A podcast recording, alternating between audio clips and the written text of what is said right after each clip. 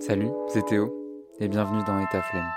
Aujourd'hui dans Etaflem, j'ai eu le plaisir d'avoir une discussion avec Xavier, le fondateur d'Etica Spirulina, une ferme de spiruline solidaire et écologique dans le Nord, actrice de l'alimentation de demain.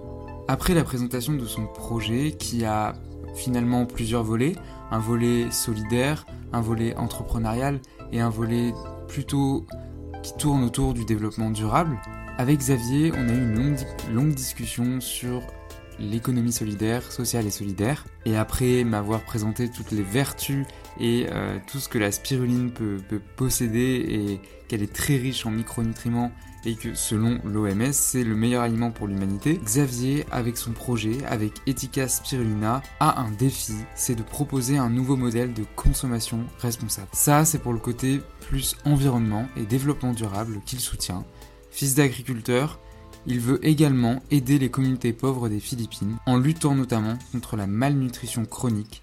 Ayant une formation d'ingénieur, c'est lors d'un voyage aux Philippines pendant 8 mois, pour lequel il a travaillé pour une ONG, qu'il a découvert à la fois la spiruline et les enjeux qu'elle embrassait. En plein développement de son projet, avec Xavier, on a également parlé du fait d'avoir la flemme et que finalement chaque étudiant et étudiante, quand on a une idée, il faut se lancer et pas attendre. Parce que on n'a pas encore cette notion de risque. On est encore un peu innocent et je pense que c'est le bon moment de se rappeler ça. Et maintenant, je vous invite à écouter ma conversation avec Xavier. Salut à tous et bienvenue dans Etaflem. Aujourd'hui, j'ai le plaisir d'accueillir Xavier, fondateur de Etika Spirulina, un projet solidaire et environnemental. Donc, salut Xavier. Salut Théo. Comment tu vas? Bah, ça va très bien. Et toi? Bah écoute, euh, ça va, ça va. On fait avec, mais ça va. Euh, est-ce que tu peux te présenter? Bien sûr, bah, je m'appelle Xavier, j'ai 24 ans et je suis lillois. Euh, j'ai fait des études d'ingénieur et de commerce à Centrale et les schémas. Et depuis un an et demi, deux ans maintenant, je, monte mon projet Ticas Spirulina, dont je viens de parler ce soir. Donc, est-ce que tu es. Euh, est-ce que tu. Bah, attends, je vais y arriver. Est-ce que euh, quand tu étais. Euh, enfin, tu es toujours étudiant, du coup?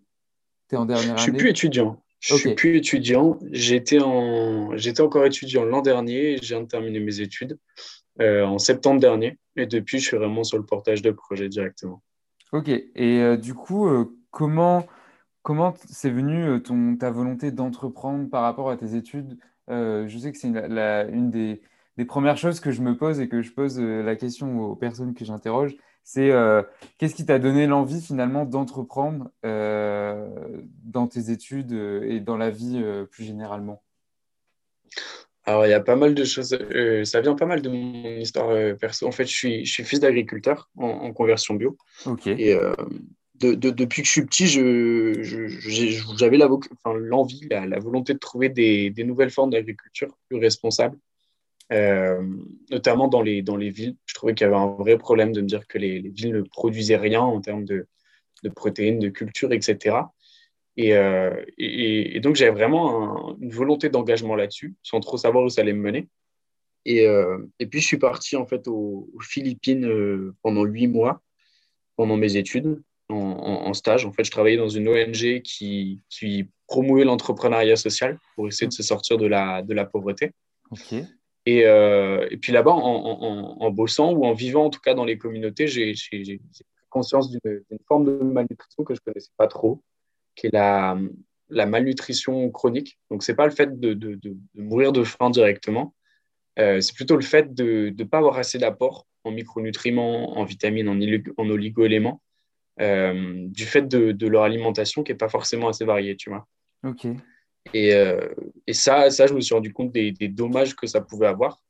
C'était une, c'était une vraie gifle pour moi. Et, et, voilà, je suis rentré en France, en fait, avec euh, ces deux constats, ces deux, ces deux combats, tu vois, sur lesquels j'avais envie de, de m'engager. D'un côté, alimentation durable en France et d'un côté, plutôt malnutrition aux Philippines. Et, et voilà, c'est là où je me suis dit, j'ai envie de monter une boîte je sais pas encore trop comment, je sais pas encore euh, trop autour de quoi, mais c'est comme ça que c'est venu, tu vois.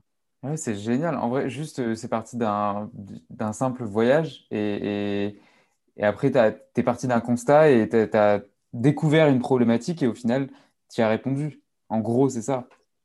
C'est un peu ça, c'est ça, c'est ça carrément. Euh, le, sur, en, France, bah, je te dis, j'ai toujours eu un peu cette, ce, ce questionnement en tête du fait d'un père agriculteur.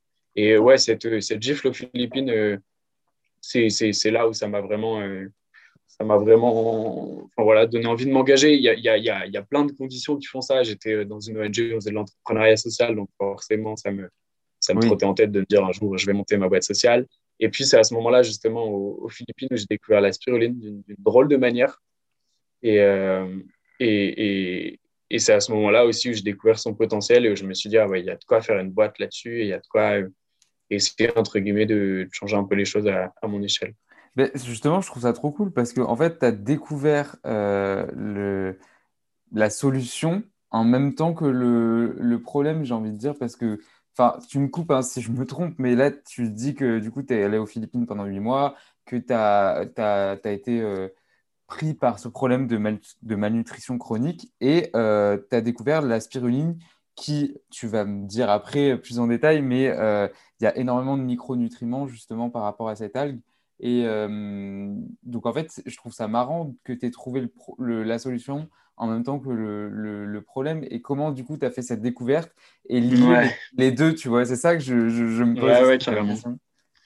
Carrément, bah, c'est une anecdote un peu marrante en fait. Euh, aux, Philippines, il faut savoir que l'eau qu'on boit tout le temps, l'eau courante qu'on boit, c'est de l'eau osmosée, c'est-à-dire qu'on retire tout, qu'on la purifie pour, euh, pour être sûr qu'il n'y ait aucune bactérie, etc. Mais donc, on retire aussi les, les micronutriments, les oligo-éléments, les sels minéraux, etc. Ouais. Euh, et, tous mes potes stagiaires, français, européens, américains, etc., qui bossaient avec moi dans l'ONG, euh, ils, prenaient tous une sorte de petite pilule verte qui avait un goût dégueu et qui avait une odeur un peu bizarre aussi, tous les matins. Et, et moi, je ne savais pas du tout ce que c'était. Et moi, je t'avoue que le, le, problème de l'eau, je ne me posais pas la question. Je n'étais pas très euh, pas très au courant, informé de ce genre de choses, tu vois. Et, euh, et on m'a dit que c'était de la spiruline. Et euh, à ce moment-là, je découvrais, enfin, je commençais à être de plus en plus conscient des, des, problèmes de malnutrition, conscient des, des problématiques sur l'agriculture, etc. Et puis, en regardant un, un, reportage sur les, sur les low-tech, je suis tombé sur la, la spiruline en mode low-tech, c'est-à-dire fait avec des, des méthodes relativement artisanal, euh, avec euh, des matériaux recyclés, euh, etc. Et je me suis pris, bah, c'est là où je me suis pris une, autre baffe, tu vois, de me dire, ah ouais, le, le, truc que je critiquais de, de mes potes, en fait, c'est peut-être le truc sur lequel j'ai envie de fonder ma boîte, tu vois. Ouais. Et, ça m'a fait, fait une prise de conscience parce que en fait, la spiruline a été déjà utilisée en Afrique contre la malnutrition. Donc je me suis dit, tiens, là-dessus, entrepreneuriat social, malnutrition. Aux Philippines, ça peut le faire. Et puis, euh, ça m'a fait une deuxième prise de conscience, c'était de me dire, en fait, c'est une, c'est une culture qui est ultra durable, ultra responsable, parce que euh, elle consomme peu d'eau sur des petites surfaces, qu'elle euh, produit de l'O2, elle consomme du CO2. Bref, c'est c'est quelque chose qui peut parler en termes d'agriculture innovante. Et, et, donc, en France, c'est pas déconnant non plus de venir ramener ça. En fait, en, en recherchant, en recherchant beaucoup plus là-dessus, je me suis rendu compte qu'en France, il y en avait déjà, qu'il y avait déjà des producteurs. Par contre, il y avait une problématique, c'est que effectivement, ce goût un peu spécial de la spiruline sèche, il bloquait un peu le marché, tu vois. Mm, mm. il, il, faisait que ça ne pouvait pas se démocratiser comme on le voulait. Et c'est là aussi, je me suis dit, bah, là, c'est pareil, il y a un autre truc à faire, tu vois. en, fait, tu as trouvé, euh, c'est marrant déjà comment tu as trouvé le, bah, la spiruline, enfin connu l'existence. Euh, mais je savais pas du tout que ça existait en France, les producteurs euh, à l'époque où tu. Je pensais que c'était vraiment, tu vois, qu'ils importaient ou que parce que c'est pas encore très très démocratisé, même si ça tend de plus en plus à, à être connu. Mais ouais. tu vois, je savais pas qu'il y avait déjà des producteurs implantés en France. Bah, en, fait, c'est une, une, filière qui commence à, à, se développer pas mal depuis hmm. une, grosse dizaine d'années. Il y a eu une explosion là, les, les cinq dernières années, c'est un peu en train de se passer. En fait, on est, euh, on est aujourd'hui un peu plus de 200 producteurs artisanaux sur le sol français. Euh, ah mais en fait, on produit entre guillemets peu. En fait, il y a encore 90% de la spiruline qui vient de l'étranger, qui vient souvent de gros industriels, que ce soit chinois, Hawaï, États-Unis, Inde. Et, et nous, le problème, le, pourquoi on met aussi un peu en avant ce, ce problème-là, c'est que bien souvent, il y a un peu des problèmes dans, dans les méthodes de production de ces industriels. En fait, souvent, ils vont avoir recours à des, process de séchage de la spiruline qui vont en fait cramer également les micronutriments ou les, la richesse nutritionnelle de la spiruline. Il y a parfois des traces de métaux lourds. Bref, il y a, il y a différents, euh, différents points alarmants sur la spiruline qui vient de l'étranger. Oui, puis c'est pas euh, durable en plus. C'est ça Et puis c'est pas durable. Ouais, voilà. Mm. Parce que toi, ton, projet, en fait, il est, enfin, il y a vraiment la dimension développement durable, agriculture, et après, euh, l'autre versant qui est euh, plus, je dirais, euh, solidarité, tu vois, ouais, solidarité, tournée vers, vers, vers les populations mal nourries, enfin. Donc, carrément, carrément. tu allies ces deux, ces deux versants et je trouve ça cool parce que, comme tu dis, les gros industriels, je pense pas qu'ils aient quelque chose à faire de, de, de nourrir justement ces populations. Eux, c'est vraiment dans un but purement euh, bah, une logique de production, quoi. On va dire ça clairement. Donc, euh, je trouve ça cool en fait que tu as, que as pu allier les deux. Carrément. Bah, écoute, en fait, en, en rentrant en France, euh, après les Philippines, c'est là où le, le, projet a commencé à vraiment germer, du coup, à, à hmm. commencer à se structurer. j'ai choisi la, la, la, filière entrepreneuriale de, de mon école et, et c'est là où je me suis fait, OK, donc, euh, tu as quand même un projet un peu global. Il ne faut pas que tu partes dans tous les sens, il faut que tu te structures un peu. Et, euh, et c'est là que ça a émergé Etica Spirulina, avec euh, un côté, effectivement, une entreprise qui est une entreprise sociale en France, et de l'autre, aux Philippines, plutôt une partie associative. je n'irai pas pousser jusqu'à ONG parce qu'aujourd'hui, on n'est que 10 volontaires et, ouais. on a des actions qui se mettent tout doucement en place. Mais voilà, donc tu as vraiment ce côté en France sur l'alimentation durable, l'alimentation responsable et euh, même ce qu'on a appelé l'alimentation impact. Je vais t'en parler un peu après. Et, euh, et aux Philippines, la partie associative qui est vraiment sur la lutte contre la malnutrition. Ouais. Euh, et parce que moi, tu vois, l'aspirine, la, par exemple, je, je l'ai découvert aussi il n'y a pas très très longtemps. Euh, et euh, je lisais sur la, la page de, ton projet, qui est super bien faite d'ailleurs, euh, que l'OMS disait que c'était vraiment le, le, meilleur aliment pour l'humanité, en fait. Le, ce qui allait euh, pouvoir. Euh, ouais, je sais plus, je, je, sais plus ce que c'était la phrase, mais je crois que c'était le meilleur aliment pour l'humanité euh, au, 20e, au 21e siècle ou quelque chose comme ça. Et du coup, je voulais savoir vraiment quels étaient tous les. Parce que tu nous as expliqué un peu le projet, mais quels étaient tous les bienfaits de la spiruline en termes de, de nutrition, justement? Mhm, carrément, carrément.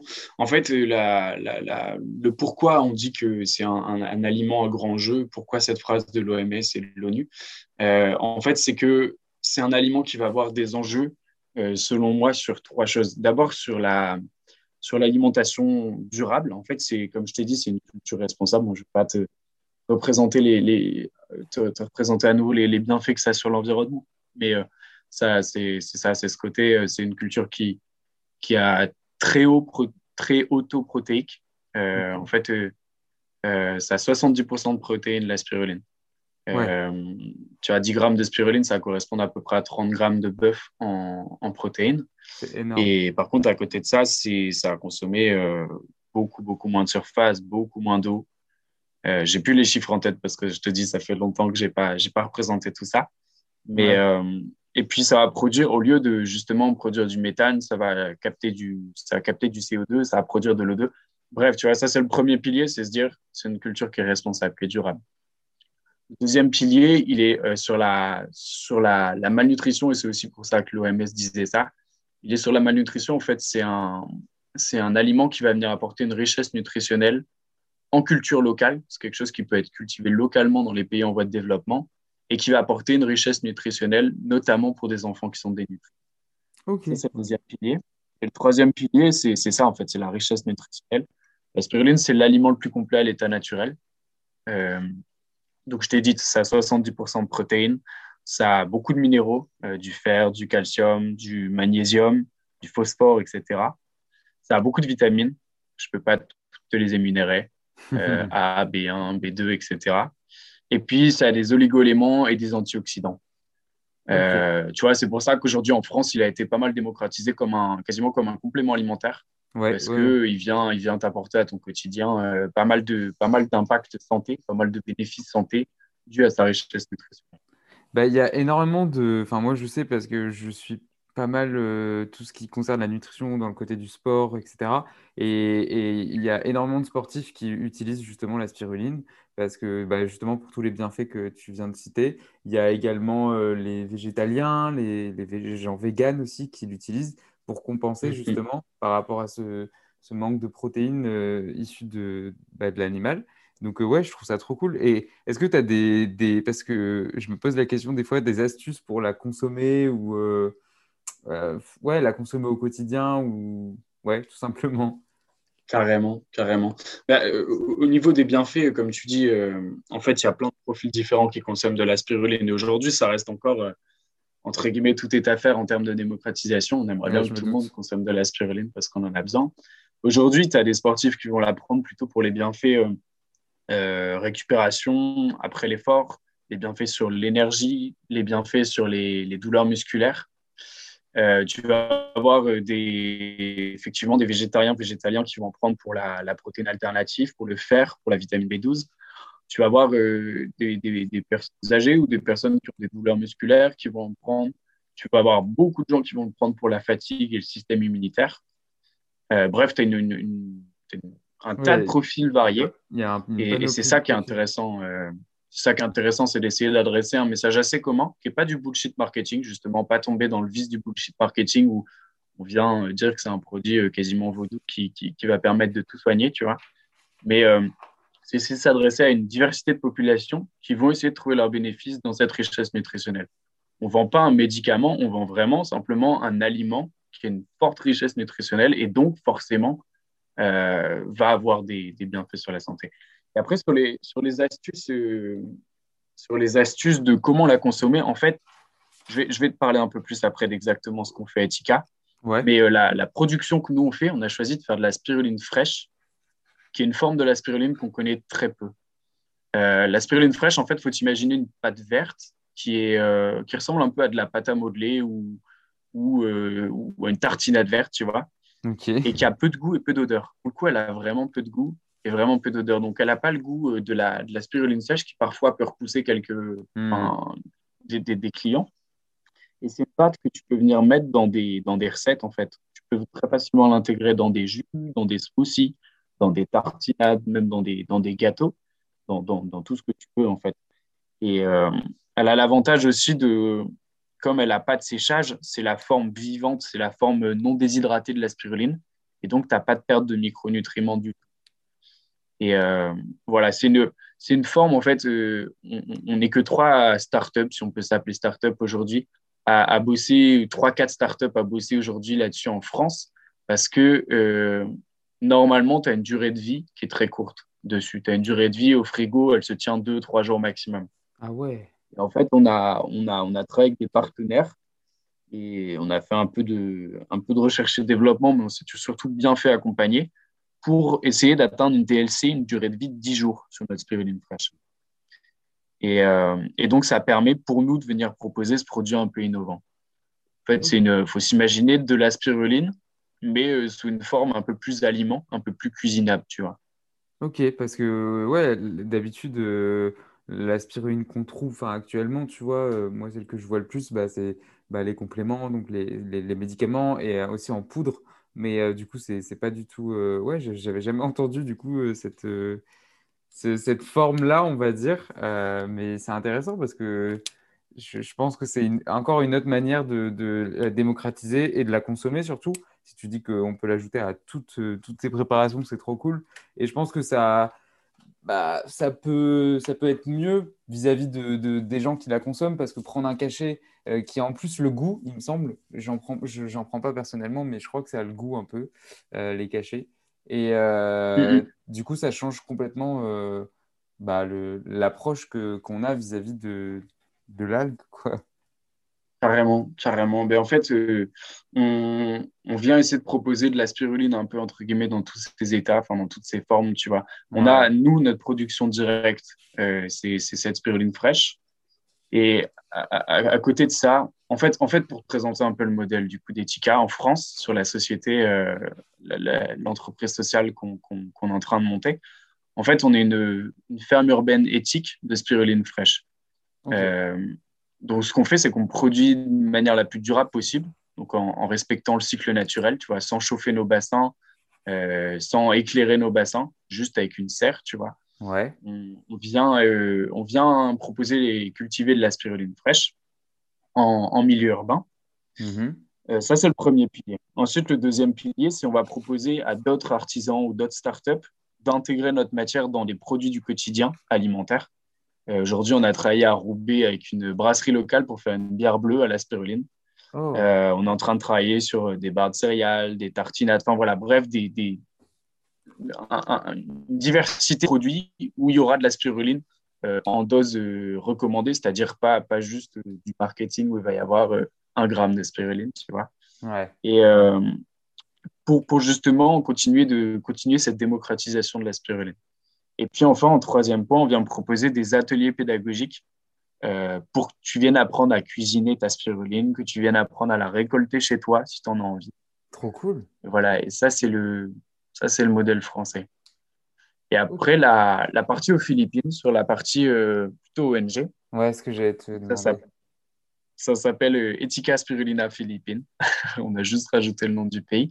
En fait, ce qu'on fait, c'est qu'on accompagne des communautés et euh, plus particulièrement dans des communautés des micro-entrepreneurs ou micro-entrepreneuses, sachant que le mieux pour nous, ça serait micro-entrepreneuses parce qu'on aimerait bien faire un peu de, du, du woman empowerment, tu vois, ouais. à, monter des micro-fermes de spiruline low-tech. Donc, euh, low-tech, c'est de, de, plutôt de petite taille à petit budget qui vont cultiver cette spiruline. Ça va leur redonner un micro-emploi. Et cette spiruline, via, elle transite via une autre, euh, une autre ONG euh, de, de, de, cantine solidaire. C'est le modèle qu'on essaie de mettre en place pour revenir dans l'assiette des enfants euh, gratuitement. Oh, trop bien. Ah ouais, c'est le. Oui, non, vas-y, pardon. non, non, mais c'est ça, c'est le, le modèle philippin. Ok. Ouais, donc ça fait un circuit en fait. Je, je, je trouve ça vraiment trop bien. Le... Tes deux approches de, d'un côté le développement durable et de l'autre le, le, l'approche aux Philippines, euh, tout en ayant euh, cette volonté d'économie euh, solidaire, circulaire. Enfin, franchement, ouais, je trouve ça le, projet top.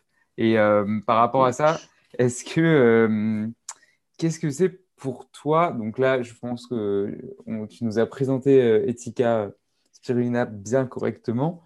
Et je voulais te demander ce que c'est pour toi l'entrepreneuriat étudiant, justement, par rapport à tout ce que tu viens de dire. C'est-à-dire entreprendre en étant étudiant, tu vois. Alors, je pense que ah, c'est une bonne question. Euh, bah moi, moi j'ai quasiment vécu que ça parce que même si là, actuellement, je suis plus étudiant, j'ai pas eu énormément d'expérience professionnelle, tu vois. Ouais. Euh, donc, bah, ça, je pense que... C'en est une en soi. Enfin, C'en est une, ouais, c'en est une. Ouais, ouais, carrément. Mais tu vois, j'ai jamais travaillé dans des... Jamais beaucoup bossé dans des grosses boîtes, etc. Et donc, ça reste quand même une forme d'entrepreneuriat étudiante quand je vois, entre guillemets, le ma novicité dans tous les domaines que je rencontre. En fait, je pense que l'entrepreneuriat étudiant, c'est d'essayer d'avoir. Euh, on sort d'études, donc entre guillemets, on n'a rien à perdre, on a tout à prouver et on a beaucoup de choses à se prouver à soi-même. Et, euh, et c'est d'essayer d'avoir le culot de, de, de, se mettre en lien avec les bonnes personnes, de rejoindre les bons incubateurs, les bons partenaires pour réussir à pousser nos projets, avec souvent des idées un peu plus folles, tu vois. Euh, moi, dans mes potes entrepreneurs aujourd'hui, j'ai en tout cas, la nouvelle génération, et donc pour moi, ça rejoint l'entrepreneur étudiant, je vois beaucoup de gens qui ont envie de s'engager à travers leur boîte. Euh, je vois des, projets d'entreprises sociaux. Alors peut-être que parce que après c'est mes potes et donc euh, peut-être que c'est aussi orienté. Peut-être que je traîne plus avec des gens qui font de l'entrepreneuriat social. J'en sais rien, tu vois. Mais ce que je vois, c'est qu'il y a une vraie volonté d'essayer de donner du sens derrière nos entreprises aujourd'hui. Et euh, donc voilà, tu as ce côté-là. Après, l'entrepreneuriat étudiant, euh, c'est aussi, le, aussi le fun. Tu vois, c'est un peu un combat. Aujourd'hui, ça fait, euh, ça fait un mois et demi que je viens de me faire rejoindre par un ami qui était justement aux Philippines avec moi, un autre Français qui s'appelle Vincent, qui, est, qui est un petit peu plus vieux que moi, mais ça reste quand même dans le cadre de l'entrepreneuriat étudiant. Et tu vois, c'est un peu un combat tous les jours de on se motive à fond pour essayer d'avancer sur beaucoup de choses en même temps parce que, tu, comme tu l'as vu, notre projet, il est relativement large. Ouais, ouais. Et tu as aussi un peu ce côté-là, tu vois, de l'entrepreneuriat étudiant où tu es un peu dans le côté, bah, on se donne à fond, un an, deux ans, trois ans, et on voit ce que ça donne. Et, et on voit ce que ça donnera aussi en termes d'impact social. Quoi. C'est marrant parce que tu as le même discours que Alice et Agathe. C'était deux, euh, deux étudiantes que j'avais interrogées et qui, pareil, ont monté leur boîte euh, ensemble. Elles ont, elles ont ouvert leur boîte il y a, il y a deux mois, même pas. Et, euh, et c'est exactement le même discours. C'est-à-dire, l'entrepreneuriat étudiant, elle me disait, on se lance au, jour, pas au jour, enfin, pas tellement au jour le jour, et on voit ce qui se passe après, en fait. C'est qu'on n'a pas cette hmm. notion, pas trop cette notion encore de risque, même si euh, on sait très bien que bon, bah, il y a le risque financier, le risque, etc., euh, etc. Mais on, se lance et on voit, et je trouve ça trop bien parce que, comme tu dis, c'est maintenant qu'on le fait et c'est pas après qu'on pourra le faire. Euh, et ouais, ouais, tu as un peu la même vision de l'entrepreneuriat étudiant. Comment et... Bah, ouais, il y a de ça. Ouais, ouais, non, mais c'est ça. Il y a, y, a, y a, vraiment de ça, en fait. Je, pense qu'on peut se lancer dans l'entrepreneuriat à toute étape de vie, mais effectivement, là, le fait de ne pas encore avoir de famille, de ne pas encore avoir euh, de responsabilités, d'énormes contraintes financières et, et bah, justement, et ouais, peu de responsabilités dans nos vies perso, entre guillemets, bah, on va essayer de se donner un max de responsabilités dans sa vie pro en créant une boîte, justement. Et euh, effectivement, là, quand tu es jeune, tu as la fougue, tu as aussi l'innocence ouais. l'innocence de, de, tenter des trucs un peu folles parce que des, des, trucs un peu fous, des idées un peu folles. Parce que, bah, effectivement, quand, quand, euh, quand tu écoutes les gens, euh, quand tu écoutes les conseils de la plupart, justement, on va te pousser à recentrer ton projet, à, à, à essayer de te concentrer sur un point, puis après d'aller te concentrer sur un deuxième point dans un deuxième temps, deux ans, trois ans plus tard, tu vois. Moi, aujourd'hui, si on me dit que, par exemple, la partie philippine, elle démarra que dans trois ans, ça me paraît impossible. Ça me paraît impossible parce que c'est ça qui me nourrit. Et à l'inverse, si on me dit que la partie française, elle attend que la partie philippine démarre, ça me paraît impossible. Et tu vois, cette foule un peu étudiante qu'on a de dire, bah, on va essayer de pousser d'un coup et de voir ce que ça donne, elle est, elle est assez intéressante, je pense. Ben, je pense que c'est quelque chose d'unique et qu'il faut saisir et pas, euh, et pas essayer de la, de la, repousser parce que je sais qu'il y en a certains où, enfin, je parle aussi dans mon cas, des fois, euh, tu as des, des, questionnements, enfin, c'est pas des fois, c'est tout le temps même. C'est, c'est ouais, tu as des, des, questionnements qui, qui, parfois prennent le dessus sur, euh, sur, sur cette fougue. Et c'est là où ça peut devenir un piège un peu et ça peut devenir dangereux parce que si tu te remets trop en question, après, forcément, tu vas te poser bah, du coup des questions et ton projet, il va pas tellement avancer. Et. Donc, en fait, ouais, je pense que c'est ça. Il faut garder en tête la fougue, l'idée d'avancer Toujours se poser des bonnes questions, par contre, c'est sûr qu'il faut se poser des questions, mais ne pas se laisser. Euh, ne pas se laisser. Euh, comment J'ai un mot, mais j'arrive pas à le dire. Ne pas se laisser avoir par euh, trop de, trop de questions qui, au final, tuent les questions. Quoi. Les douces, ouais. Bah, ouais, effectivement, les... Bah, quand tu es entrepreneur, étudiant entrepreneur ou, jeune entrepreneur, as, même si tu as entre guillemets, peu de responsabilités à côté, tu as quand même toujours beaucoup, beaucoup de doutes. Tu te poses toujours plein de questions sur ton projet parce que justement, tu, tu manques un peu d'expérience, euh, tu te sens jeune, parfois tu te sens euh, pas crédible. Et effectivement, tu as plein de doutes, tu as plein de doutes de dire, euh, mais là, normalement, je m'engage pour 2, 3, 4, 5 ans, tu vois, et je me dis, tu vois, moi, typiquement, à mon âge, là, j'ai encore envie de voyager, tu vois. Bah c'est pas forcément le bon contexte pour faire ça, mais du coup, tu as forcément des questions qui viennent et qui te disent, mais pourquoi tu fais ça, en fait? Pourquoi tu n'es pas juste en train de voyager ou pourquoi tu n'es pas en train de gagner ta vie dans une, dans une entreprise qui permettrait d'avoir un salaire euh, plus convenable, etc., tu vois. Et donc, tu as plein de doutes, hmm. mais euh, si, tu, si tu reviens à la source, si tu reviens à pourquoi tu fais ça, si tu reviens à, à l'envie de voir ton, ton idée qui était un bébé à la base germer, bah, ça c'est cool. Et puis si en plus tu es avec un, un, pote de ton âge avec qui euh, tu avances tous les jours, et puis à côté aux Philippines, une équipe, euh, une petite dizaine de personnes, bah, c'est que du voilà, c'est ça qui te qui de continuer. Ouais, c'est surtout bien s'entourer aussi, comme tu dis, avoir, je pense avoir une personne bah, comme, comme toi avec Vincent, avoir une personne qui vous motive ensemble, je, je pense que ça n'a pas de prix en plus, parce que comme ça, vous, vous avez toujours votre objectif, tu vois, comme tu dis, revenir à, la source, toujours l'objectif de base et il y en a un pour amener l'autre ou les deux pour se pousser ou euh, toujours se motiver. Et je trouve ça trop cool en fait. Exactement. Ouais, ouais, carrément. et du coup, qu'est-ce que Qu'est-ce qui t'inspire, euh, que ce soit dans la vie de tous les jours euh, ou bah, au niveau professionnel, au niveau de l'entrepreneuriat par exemple, ou, ouais, ou dans ta vie de tous les jours? Qu'est-ce qui t'inspire? Qu'est-ce qui m'inspire? C'est une sacrée question, ça. Ouais. Euh, bah, j'ai... Je suis ultra inspiré par, les... par des gars qui ont monté des boîtes sociales. Tu vois, des gars qui, qui, qui, qui vraiment qui, qui, qui, auraient pu choisir, euh, parce que je suis sûr que c'était des bêtes d'entrepreneurs, qui auraient pu choisir d'aller vers le, le, business à tout prix, le profit à tout prix, et qui ont plutôt fait le choix, le choix un peu difficile de, de donner une vraie orientation à impact à leur boîte, tu vois.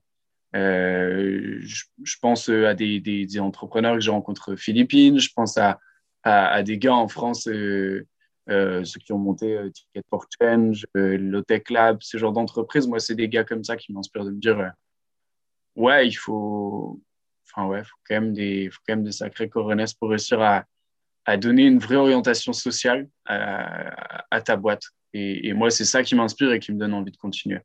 Et après, après bah, forcément, il y a plein d'autres choses sous-jacentes qui, qui t'inspirent dans ton boulot. Tu vois, typiquement aux Philippines, l'engagement aux Philippines, il est inspiré par, par toutes les rencontres qu'on a pu faire là-bas, tous les gens avec qui on a bossé.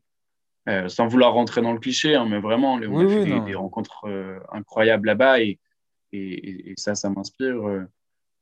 Enfin voilà, je... ouais, globalement, c'est ça. Non, mais, je... non, mais tu as très bien répondu, hein, t'inquiète. C'est juste que je pense que, comme tu dis, il y a la dimension humaine. Et, moi, je suis vachement, je pense, enfin, tu vois, quand, quand, quand, je dis inspirer, euh, au final, c'est s'inspirer des, des, personnes et des relations humaines qu'on peut avoir. Et tu as très bien résumé la chose, c'est que toi, tu t'inspires des, des personnes que, qui sont aux Philippines et après des, des personnes qui t'inspirent au niveau euh, de l'entrepreneuriat euh, social et solidaire. Et donc voilà, au final, toi, c'est les relations humaines plus généralement quoi, qui t'inspirent. Ah oui, ça... carrément, carrément, ouais, ouais. Et, et ouais, non, mais tu as raison, je pense qu'on peut en retirer énormément, tu vois, de, de, d'écouter quelqu'un ou de, de faire connaissance avec lui, de, de, de partager ses expériences, euh, ne serait-ce que là, tu vois, comme on fait, je pense que bah, tu en apprends, c'est, super enrichissant, enfin, en tout cas, moi, je trouve, tu vois. Carrément. Ah non, mais je, je, je, je suis vraiment. Ouais, enfin, je marche beaucoup, je marche beaucoup à, à l'humain, tu vois. Je, des, simplement de, me poser euh, avec un café avec un, entrepreneur social qui va venir me raconter son projet, ses engagements, etc. À la fin, je sors de ça et je suis en mode exact, c'est là que tu as envie d'aller. C'est en mode de, OK, donne, tout ce que tu peux pour, pour, réussir, à, ouais, pour réussir à avoir de l'impact et pour réussir à faire des belles choses. Quoi. Ok, bah, franchement, c'est trop cool. Et par rapport à ça, est-ce que tu as un conseil euh, que tu veux, euh, que tu as, eu, euh, un, un meilleur ou ou pas un bon, parce que des fois ça arrive, mais est-ce que tu as un conseil que, que... les gens ils rigolent quand je dis ça à chaque fois, mais moi je sais que j'ai reçu des mauvais conseils, donc euh... enfin voilà, bref. Mais est-ce que tu as, as, un conseil euh, que tu as eu, euh, que tu as reçu pendant ton projet ou dans la vie de tous les jours par rapport à, à... par rapport à ton projet ou autre? Qui t'a servi, bien sûr. Enfin, non, mais je, un conseil. Je donner euh... plutôt un bon conseil. Oui, oui, donne, donne un euh... bon conseil. Donne un bon conseil. euh, je, je, comme ça, c'est dur. Non, je pense que vraiment le conseil dans l'entrepreneuriat, c'est. c'est Premier, c'est d'avoir des idées un peu folles au début, mm -hmm. mais ensuite de rapidement les, les, formaliser, rapidement les structurer, tu vois, pour que. Canaliser. Quelque chose qui parte dans tous les sens, que tu puisses le poser sur le papier et puis que tu puisses te rendre compte si ça marche ou pas d'aller euh, rapidement parler aux gens, voir leurs réactions, avoir des retours. Et euh, une fois que tu as leur retour, de venir au travail un peu et ensuite tout de suite de te faire bien encadrer, bien entouré par des gens. D'essayer de, de, de, de, rejoindre un incubateur qui va permettre de structurer, d'essayer de rejoindre un partenaire. Euh, voilà, pour, pour moi, c'est vraiment ça, c'est bien se faire entourer. Pas trop, parce que justement, ça, c'est un. Si c'est le côté mauvais conseil, il y a des fois où on se fait trop entourer, il y a des fois où on, suit euh, trop de programmes d'accompagnement d'un coup, on, on, reçoit trop de conseils de gens qui ont envie, euh, parce qu'ils aiment bien ton projet et qui ont envie de venir euh, t'épauler, etc. Et finalement, il y a des fois où tu peux te noyer aussi dans les, dans les accompagnements, dans le conseil. Ouais. Donc, euh, donc voilà, c'est un mélange entre les deux, un juste milieu à trouver. Et euh, la question du podcast maintenant, est-ce que tu as la flemme? oh, j'avais pas dû écouter jusqu'au bout les autres podcasts. Bah, après, je sais pas si tu as vu le nom du podcast, mais. Euh, si, si, si, j'ai vu le nom du podcast, carrément. non, mais du coup, est-ce que tu as la flemme? C'est la question que je pose, en fait, et je l'ai jamais expliqué pourquoi. Du coup, bah, je vais l'expliquer là, comme ça tu, tu sauras aussi. Ouais, euh, carrément. En plus de tout le monde, c'est que euh, bah, pendant que j'ai créé, enfin, lorsque j'ai créé le, podcast, je me suis dit comment je vais l'appeler. Et, euh, on parlait à ce moment-là des étudiants, du fait que c'était à cause d'eux, qu'il y avait plus de Covid, enfin, des clichés vraiment, mais aberrants. Et il y a toujours ce cliché qui revenait. On disait les étudiants, c'est des flemmards, de toute façon, ils font rien. Enfin, tu vois, vraiment, ça m'énervait en fait. Et du coup, euh, je me suis dit, bah, je vais, ça va être un petit pic. Donc, je vais appeler ça Et ta flemme et je vais enregistrer euh, que des, enfin, je vais interroger que des étudiants pour leur montrer qu'au final, euh, bah non, les étudiants, ce n'est pas des flemmards. Il y en a qui portent de très beaux projets, de très belles initiatives. Et, et voilà, tout simplement. Trop bien, trop cool. Trop cool. J'aime beaucoup le concept. alors, je suis, je suis, je suis pas un grand flemmard. Je suis plutôt, un, je suis plutôt du, du, genre hyper actif et à, à, caler pas mal de choses dans mon agenda. Donc, je suis, je suis pas un grand flemmard, mais crois-moi, après une grosse semaine où tu bosses euh, du lundi au samedi, 10 euh, heures, 10 heures par jour, le dimanche parfois est d'une flemme. Le dimanche matin est d'une flemme monstrueuse. Et puis après, à côté de ça, et, c'est l'expression flemme, quoi. C'est flemme de, flemme de voir des gens qui, qui, qui, font des choix de vie qui, qui, qui font comme s'il n'y avait aucune conséquence sur la, sur la, la, société de demain, tu vois. Je trouve qu'aujourd'hui, toute personne, on a tous un rôle à jouer pour que la société de demain, soit socialement, soit environnementalement, elle, elle, elle puisse aller mieux, entre guillemets, je trouve. Que ça soit, soit dans ton job, on ne peut pas tous faire des engagements dans ton job, soit en associatif, soit simplement en essayant d'être quelqu'un de, bien pour tes proches et tout, tu vois. Et, et, et, flemme, de, flemme des gens qui vivent juste pour vivre, tu vois. Flemme des gens qui, qui vivent sans, enfin, un peu égoïstement, tu vois. Et moi, c'est quelque chose qui me, qui me révolte un peu. Mais il y en a beaucoup en plus, de plus en plus, je trouve, malheureusement. Ça, je ne sais pas, je ne veux, pas, je pas prendre part au débat, mais juste, voilà, c'est un message à passer, c'est essayer d'avoir un tout petit peu d'engagement dans une partie de votre vie. Quoi. Que, ça bah soit, que ça soit juste être quelqu'un de bien pour votre famille ou pour vos proches, de, de, de dans, votre, dans une asso ou, dans votre job, mais juste, euh, voilà quoi. J'allais, j'allais justement te demander, euh, parce que c'est après, c'est la dernière question que je pose dans, dans, dans le podcast, c'est qu'est-ce que tu voudrais dire aux étudiants en général? Mais je pense que tu as, as, commencé à répondre en fait, et du coup, je me suis dit, bon, ben, je le laisse, mais Qu'est-ce que tu voudrais dire aux étudiants en général, euh, en plus de ce que tu as déjà dit, parce que je pense que c'est très pertinent euh, ce que tu dis. Mais euh, voilà. Bah, bah c'est ouais, la même idée. C'est de. Pour, pour, moi, je ne dis, je dis pas qu'on est les seuls responsables de la société de demain, mais je pense qu'il y a quand même une vraie urgence sur plein de niveaux de la société. Et du coup, on a tous des talents en nous, que ce soit de la créativité, que ça, ça, ça peut être de tout, tu vois. Et c'est essayer d'identifier vos talents et de les mettre au service de quelque chose de bien, tu vois. Donc vraiment, ouais, ok, d'accord, je vois, je, je, vois totalement. Faut que les gens C'est peut-être un peu philosophique, mais. Non, non, non, faut que les gens t'écoutent et le fassent, en fait. C'est tout. mais ouais, je vois ce que tu veux dire, c'est avoir un, talent ou, ou, même une idée, tu vois, et essayer de l'appliquer pour euh, essayer d'améliorer le monde de demain. Ouais, c'est ça. C'est ça. Et puis, et puis aux étudiants aussi, un deuxième message, c'est si vous, êtes, si vous avez l'impression d'être paumé dans ce que vous faites, tu vois, si vous avez l'impression que les études que vous choisissez, euh, que vous faites actuellement, elles ne vous correspondent pas, c'est euh, changer en fait. Restez pas paumé dans ce que vous faites. Vous avez forcément un talent, un truc qui, euh, entre guillemets, au moment où vous allez être au bon endroit, vous allez vous épanouir de ouf. Et, et, et, et, pour moi, c'est ça, tu vois. C'est gâchez pas, gâchez pas tu vois, moi, j'ai trouvé là avec l'entrepreneuriat social. Globalement, j'ai eu de la chance, l'école d'ingénieur et tout, je m'éclatais plutôt bien. Mhm. Mais euh, j'ai tellement de potes étudiants autour de moi qui, qui, qui, qui s'ennuient quoi, dans leurs études.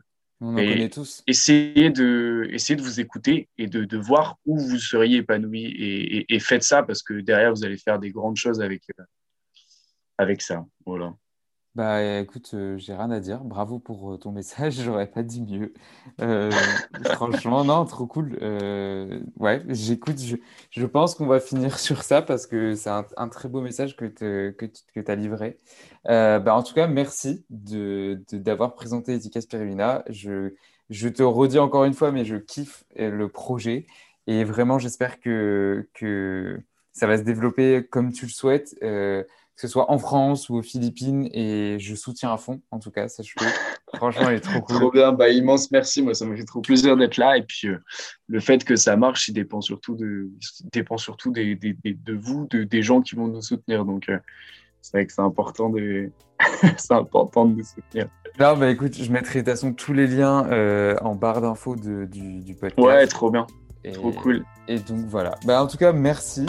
Euh, et puis merci à tous d'avoir, toutes et tous, euh, d'avoir écouté. Et puis on se retrouve la semaine prochaine pour un prochain épisode. Salut. Merci d'avoir écouté. On se retrouve la semaine prochaine pour un nouvel épisode. N'oublie pas de t'abonner et de noter le podcast sur Apple Podcast. Et également de laisser un commentaire. Ça m'aiderait beaucoup. Salut